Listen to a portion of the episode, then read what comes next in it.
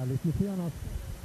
Eh, ni får gärna ställa er upp um, så ska vi lyssna på Guds ord.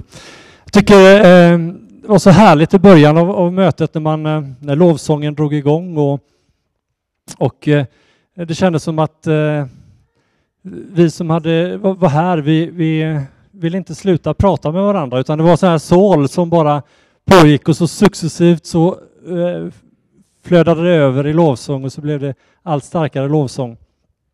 Så kom det här sålet tillbaka med en gång nu när vi får chans att hälsa på varandra. Och det är, det är ett gott tecken tycker jag för, för Guds församling, att man gillar att se varandra och hälsa på varandra.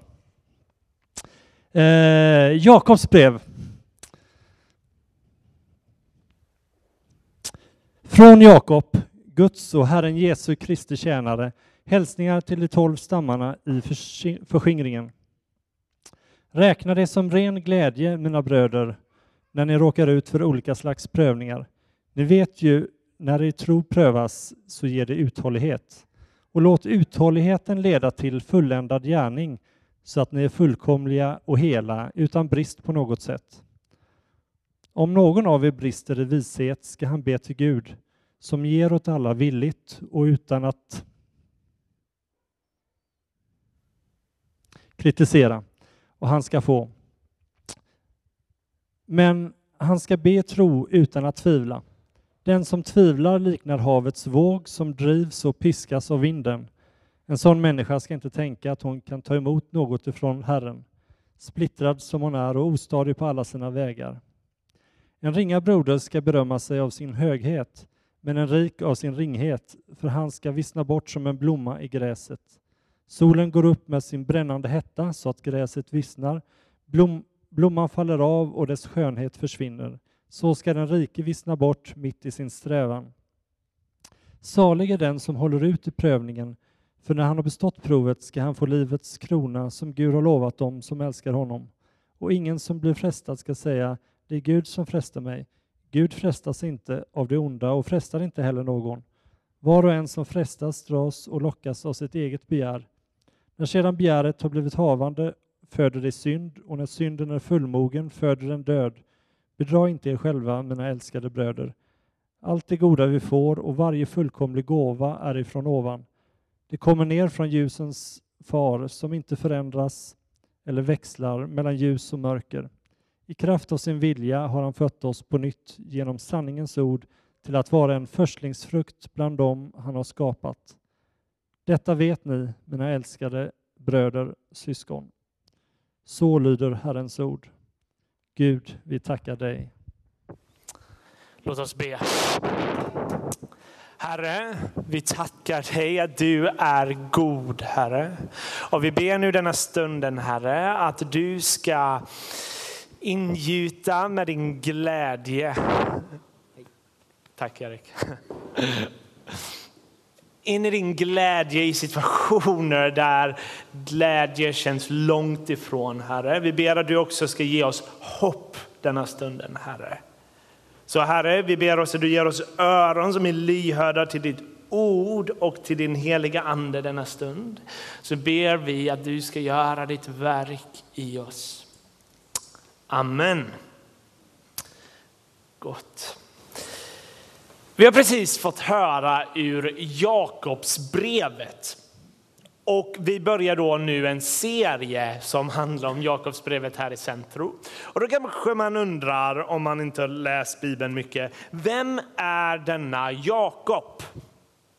Jakob är ingen annan än Jesu egna halvbroder. Antingen är det här barn som Josef hade i ett äktenskap innan Maria, eller så är det barn som Maria och Josef fick efter de fick Jesus. Oavsett så är det här Jesu halvbror. Och om du har läst evangelierna mest så kanske du känner, jag har inte hört så mycket om Jakob. Det är för att Jakob förekommer väldigt sällan i evangelierna. Varje gång han kommer så tror han att hans bror är galen. Hans bror går runt till hans vänner och runt omkring i landet och säger, jag är världens hopp. Jag är Gud som har kommit att rädda er. Och det känns väldigt konstigt när sitt syskon säger något sånt. Så varje gång Jesus undervisar och familjen är nära så beskrivs det hur de försöker nästan dra ut Jesus ur situationen. Hallå Jesus, vi var uppväxta med dig. Vi vet vem du är. Så under hela Jesu jordiska verksamhet trodde Jakob att hans bror Jesus eh, var galen. Men plötsligt hände det något i hans liv.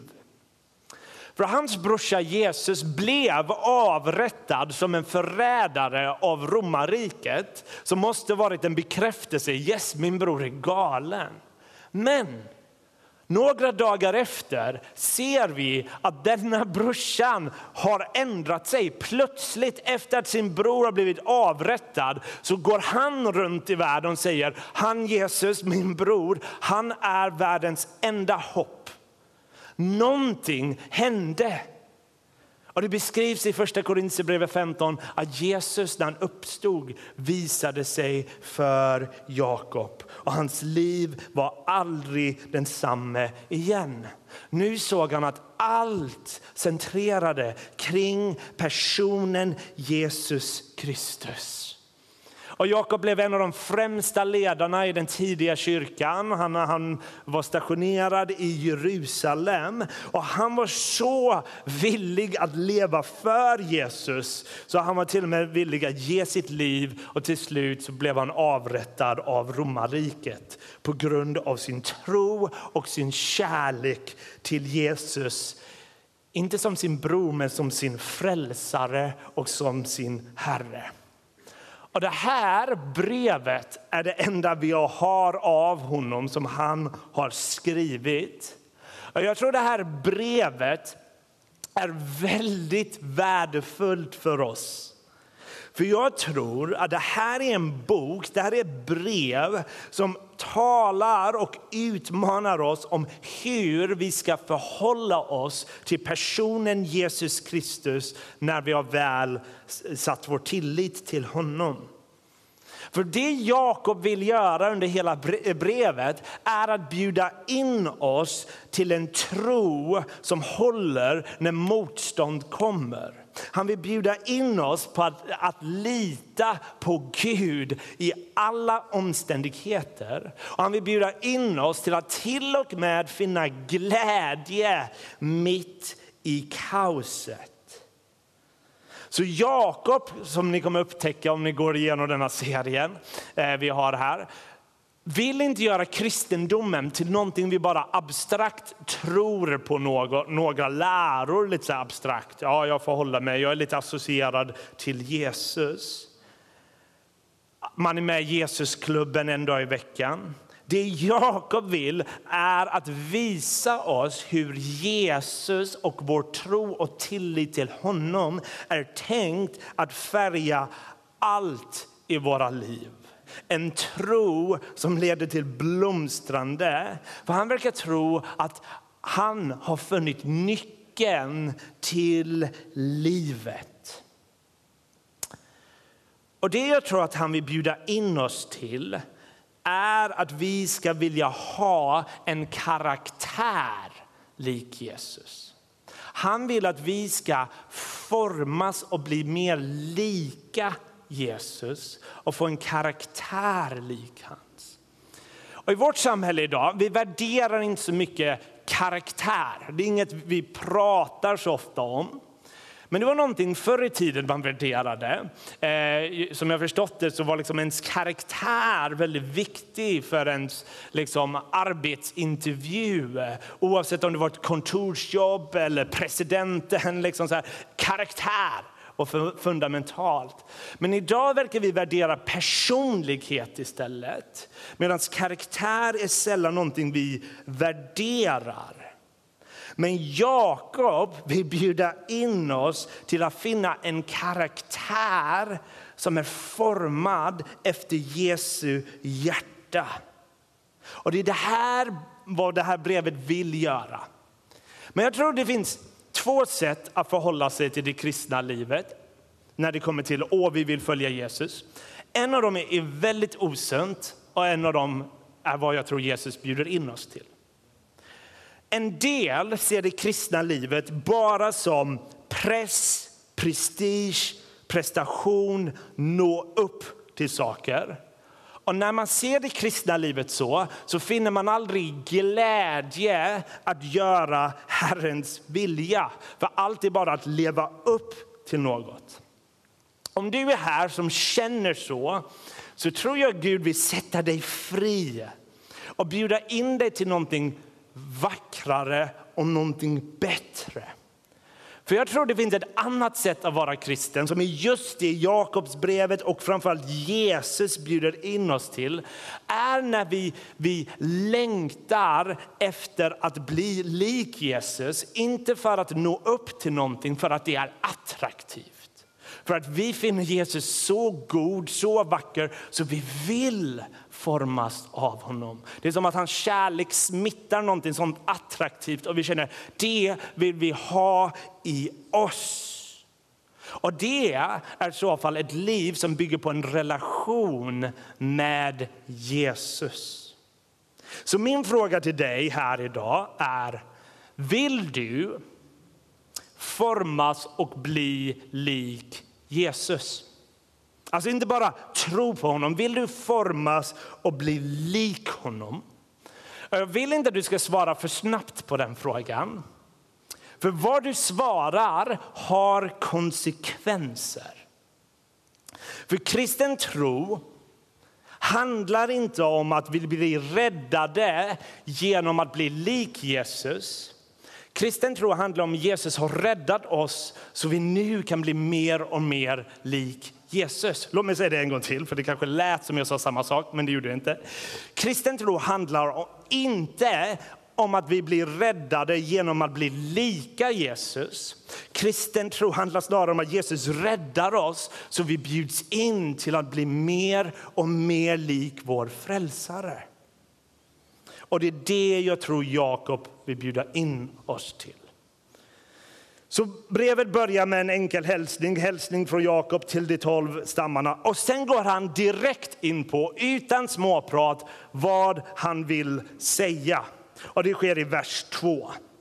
Räkna det som ren glädje, mina bröder och systrar, när ni råkar ut för alla slags prövningar.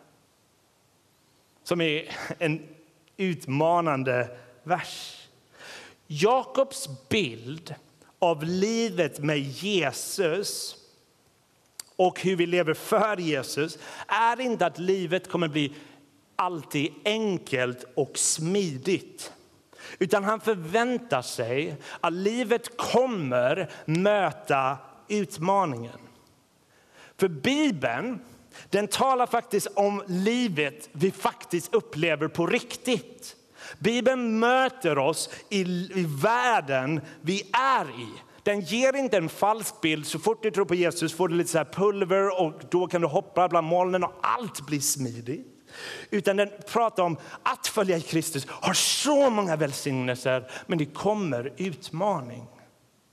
Vi har alla hamnat i situationer där vi tycker det här är svårt. Det kanske är situationer i äktenskap, i sjukdom, i relationer, på jobbet, olika situationer med familjen. Och du, du, du känner det här är tufft, jag vet inte hur länge jag orkar hålla taget. Och om du har känt Jesus ett tag så har du definitivt upplevt det här. Och om du har precis liksom känt Kristus och allt är liksom, eh, lite på molnen, det kanske inte är, det kommer utmaningar. Där Gud känns lite tyst gällande de frågor vi ställer honom. Och för en del här inne är det här en nuvarande verklighet. Det jag pratar om är inte teori. Du blir kanske trött bara på ämnet, för du känner dig trött, uttorkad. Du har kämpat, du har kämpat och du känner att du inte orkar mer. Men för oss som har kämpat och kämpat så ger Jakob oss riktningar.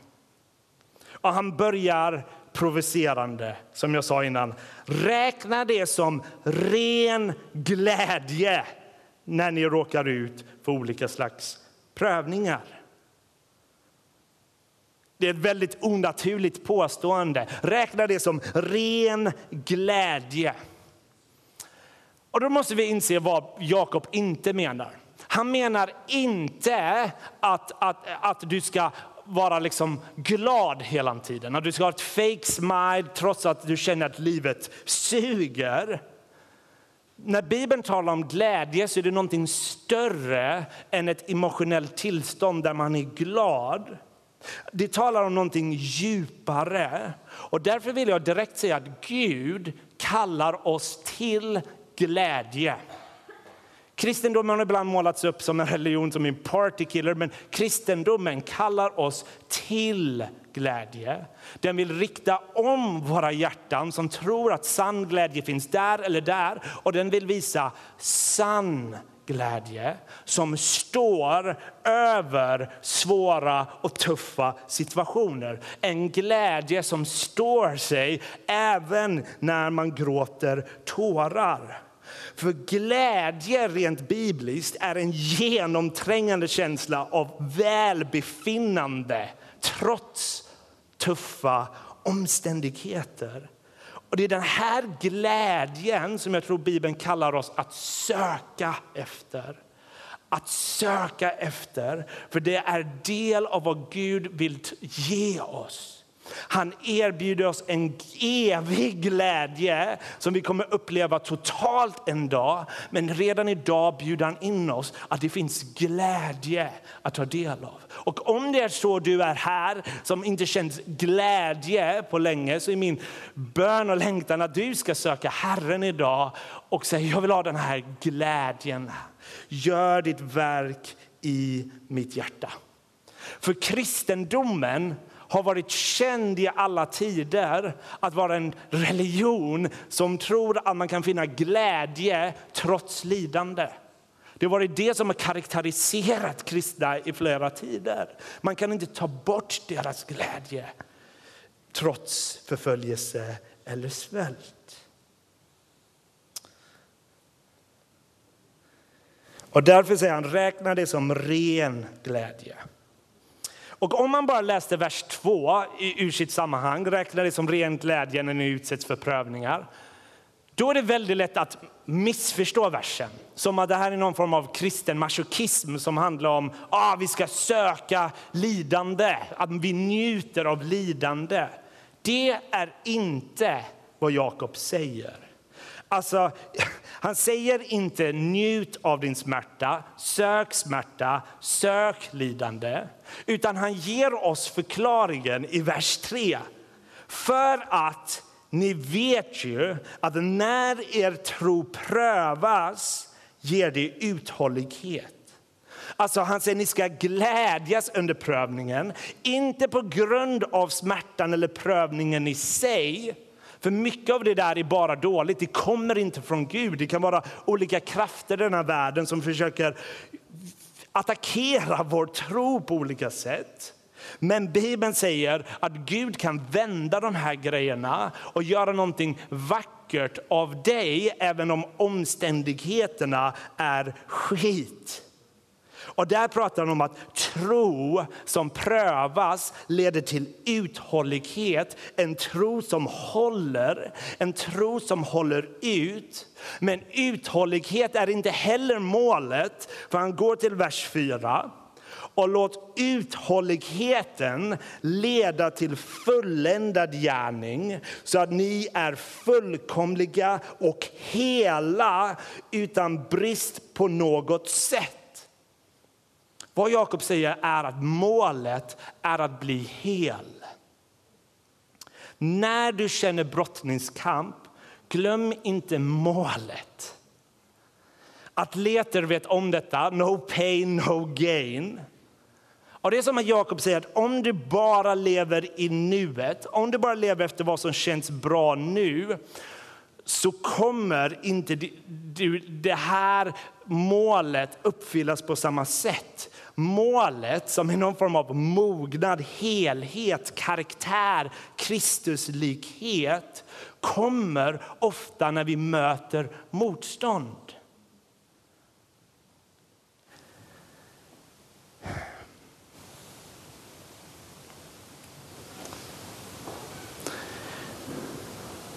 Så prövningar är viktiga. För det är oftast då vi märker i våra hjärtan vad vi behöver överlämna till Jesus. Och det är oftast då vi inser att han är vårt enda hopp. Och om vi minns att vårt mål är att bli mer lik vår frälsare så kan vi finna hopp. Att när saker och ting rör sig omkring i oss så är det ofta Gud som verkar. Och det leder mig till min andra punkt som är förvänta dig kamp och att Gud vill forma dig mitt i kampen. När vi har kamper överhuvudtaget i våra liv så är det alltid enklast att veta att kampen kommer. För om vi vet att kampen kommer, då gör vi mentalt förberedda. Vi kanske bygger en viss strategi. Och det är det Jakob vill bjuda in oss, att förvänta oss att kamp kommer i livet. Alla kristna förebilder som du har i ditt liv, jag vågar säga detta utan att känna dem. Alla kristna förebilder du har i ditt liv som har en nära relation till Jesus, som litar på honom mer än någon annan. Alla de vågar jag säga har inte haft en smärtfri väg dit. Jag tror att prövningar är ofta nödvändigt för våra hjärtan. För det är på något sätt när prövningarna, utmaningarna kommer som vissa delar av våra hjärtan som ofta är rätt svåra att nå dyker upp som gör att vi mer och mer kan ge det till Jesus och välja att lita på honom. För jag tror att den heliga ande är lite som en helig kirurg som kommer ibland och skär där det gör ont men alltid i syftet för att hela och läka. Och det är det jag tror Jakob säger. Förvänta er kamp, men finn glädje för ni håller på att formas och bli mer och mer lik er frälsare. Så vi borde inte förvänta oss mognad utan motstånd. För det är så vi alltid mognar. Oavsett hur du har mognat intellektuellt, fysiskt, emotionellt har det varit genom motstånd. Det var inte genom att du insisterade på att du, du hade rätt och att du hade rätt sen. Nej, det var genom att inse att du hade fel så du går vidare och börjar mogna och få en annan typ av karaktär. Och det är därför jag tror att det är människor som har varit med om utmaningar, prövningar som tenderar att vara människor som är mer överlåtna till Kristus och litar på honom. Och det ledde mig till min tredje punkt.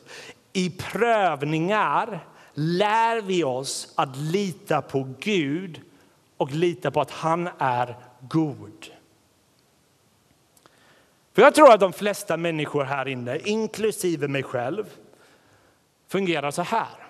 Att när allting går bra, när allt bara flyter på, så är det enklast att glömma Gud. Det är enklast då att inte be. Det är enklast då att inte läsa ordet. Det är enkelt att glömma honom och se allt vi har åstadkommit. Men jag tror att det är i prövningar som vi inser vi är beroende av Guds vishet. Vi är beroende av hans kraft. Så därför står det i vers 5, jag älskar detta hur det står i sin enkelhet så här. Om någon av er brister i vishet ska han be till Gud som ger åt alla villigt och utan att kritisera. Och han ska få.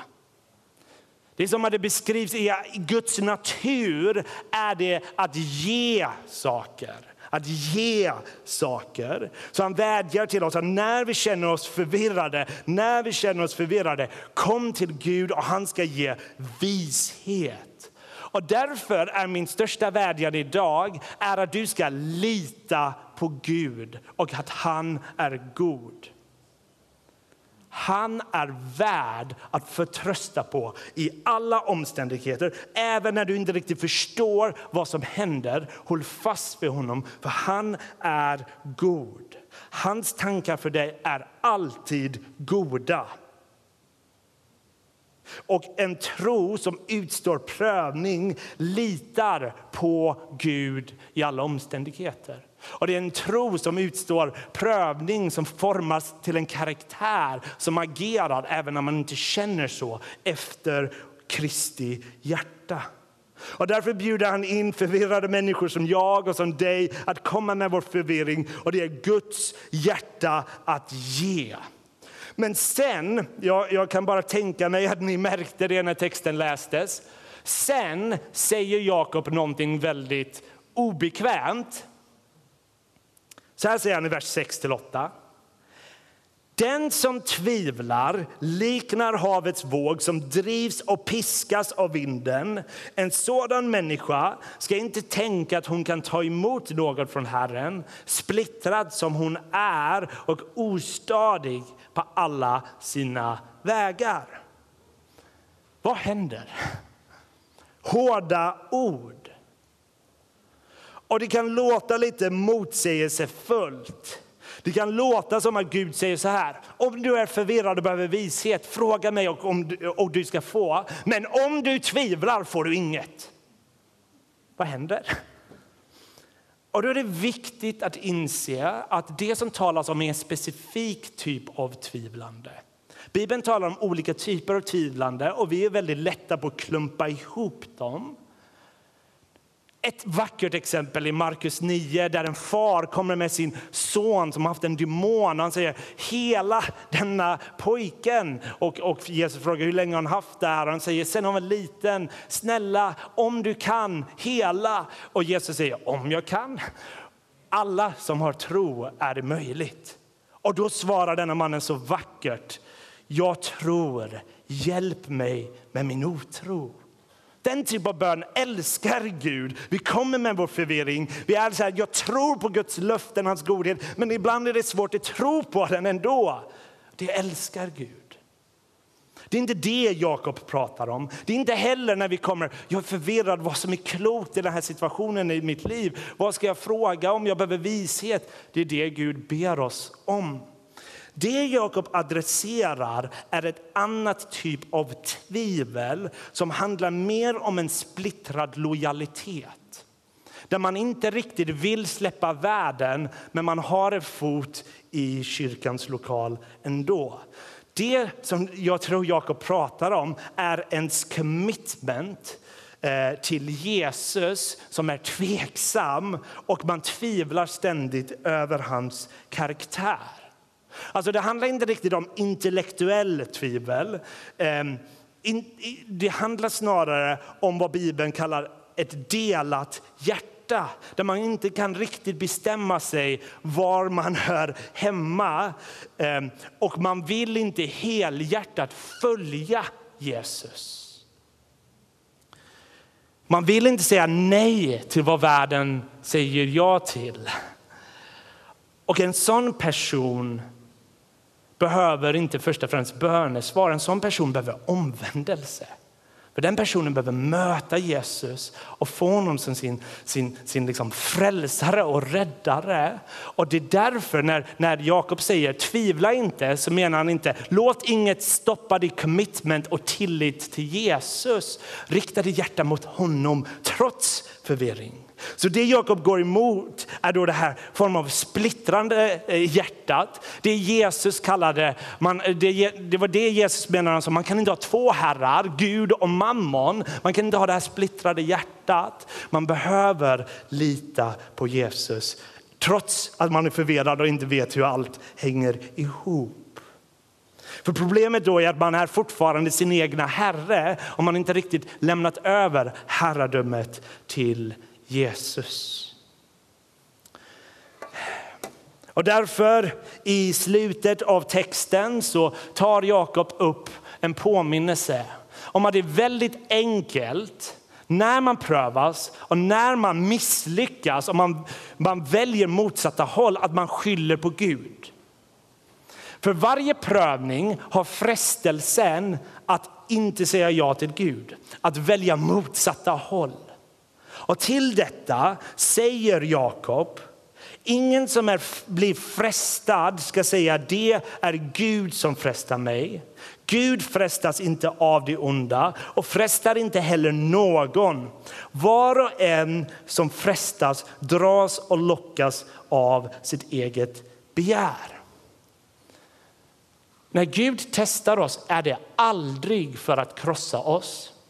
Det är aldrig för att döda vår tro. Det är anklagaren som säger det. Det är anklagaren som sätter upp allt som press och prestige och vill sno din glädje. Det kommer inte från den himmelska fadern. Den himmelska fadern, när han låter oss prövas, är det alltid för att styrka vår tro. Aldrig för att krossa den.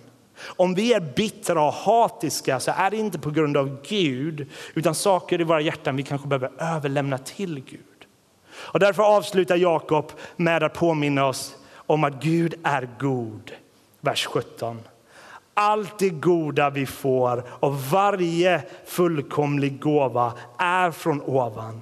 Det kommer ner från ljusens far som inte förändras eller växlar mellan ljus och mörker. Vad han gör är att påminna oss att Gud är fullständigt god. Han är god, han är konstant i sin godhet. Föreställ er det mest liksom, stabila i universum. Kanske stjärnor för oss när vi kollar ut, de är där varje natt. De verkar inte liksom förändras. Men även de förändras. Även de försvinner. Men Gud är alltid god och inget kan förändra. Han är konstant. Det finns ingen gråzon, det finns ingen fläck i denna guden. Han är så god och det är denna guden vi bjuds in till att lita på, att förtrösta på, att ge våra liv till. Och det är så viktigt, bröder och systrar, att när du känner dig ensam, övergiven, förkrossad, glöm inte Guds godhet. Det kommer alltid vara röster som försöker förneka Guds godhet. Men glöm inte, håll dig fast vid hans godhet. Så låt mig avsluta med frågan som jag sa innan. Vill du bli lik Jesus? Vill du formas efter honom? Är det ett eftersträvansvärt mål? Om svaret är nej, och du kanske identifierar dig som en av de här tvivlarna så vill jag säga att din splittrade hjärta behöver inte fortsätta vara splittrat. För vi tror på en god Gud. Och Det bästa du kan göra är att överlämna den här splittringen till Jesus och förtrösta på honom. Och du behöver kanske drabbas av Guds kärlek för att det kommer aldrig vara eftersträvansvärt att bli lik Jesus om du inte drabbats av honom. Det är då det är så enkelt också blir mer lagiskt. Och du är här, kanske känner dig committad, men har bara känt det här lagiska kravet, då kanske du behöver drabbas på nytt. Så att det här är snarare eftersträvansvärt, någonting attraktivt. Jag vill bli lik min frälsare för det är vackert. Och mina vänner, Jesus är långt bättre Herre än någon annan. Men om ditt svar är ja, ja, jag vill bli lik Kristus, då är du inbjuden på en vacker resa. Men vi måste tillåta Gud att renovera i våra hjärtan. Men han är fullständigt god. Det är de tryggaste händer vi kan vara i. Och det är endast här vi kan finna sann frihet. Och det är endast här jag tror vi kan finna sann glädje. Och jag tror faktiskt karaktär och glädje ofta hänger ihop. Desto mer vi vill bara formas efter Guds karaktär så formas vi och rotas vi i honom som bygger och håller fast en glädje som är svår att rubbas bort. Och det är det vi måste bjuda in i våra liv. Heligande, kom och gör detta. Så låt mig avsluta med orden från Hebreerbrevet 12 som fångar detta vackert. Och låt oss ha blicken fäst på Jesus, trons upphovsman och fullkomnare, för att nå den glädje som låg framför honom uthärdade han korset utan att bry sig om skammen och sitter nu på högra sidan om Guds tron. Och där han är, där ska också vi vara. Låt oss be. Herre, vi tackar dig att du är god, Herre. Och jag ber nu för mina bröder och systrar som brottas med, med tuffa prövningar, Herre. Herre, låt dem se att de inte behöver göra detta i deras egna kraft, Herre. Herre, vi ber att din heliga Ande ska bara utgjutas över dem som en olja som rinner ner över deras kropp. Ska de fyllas, utrustas av dig. Herre, vi ber om alla som säger jag behöver vishet, att du ska ge dem vishet denna stunden, Jesus. Jag ber om dem som känner glädje är så långt ifrån. Jag, jag känner inte glädjen, jag är inte bekant med den. Herre, uppenbara glädjen för dem. Visa dem glädjen. I Jesu namn. Amen.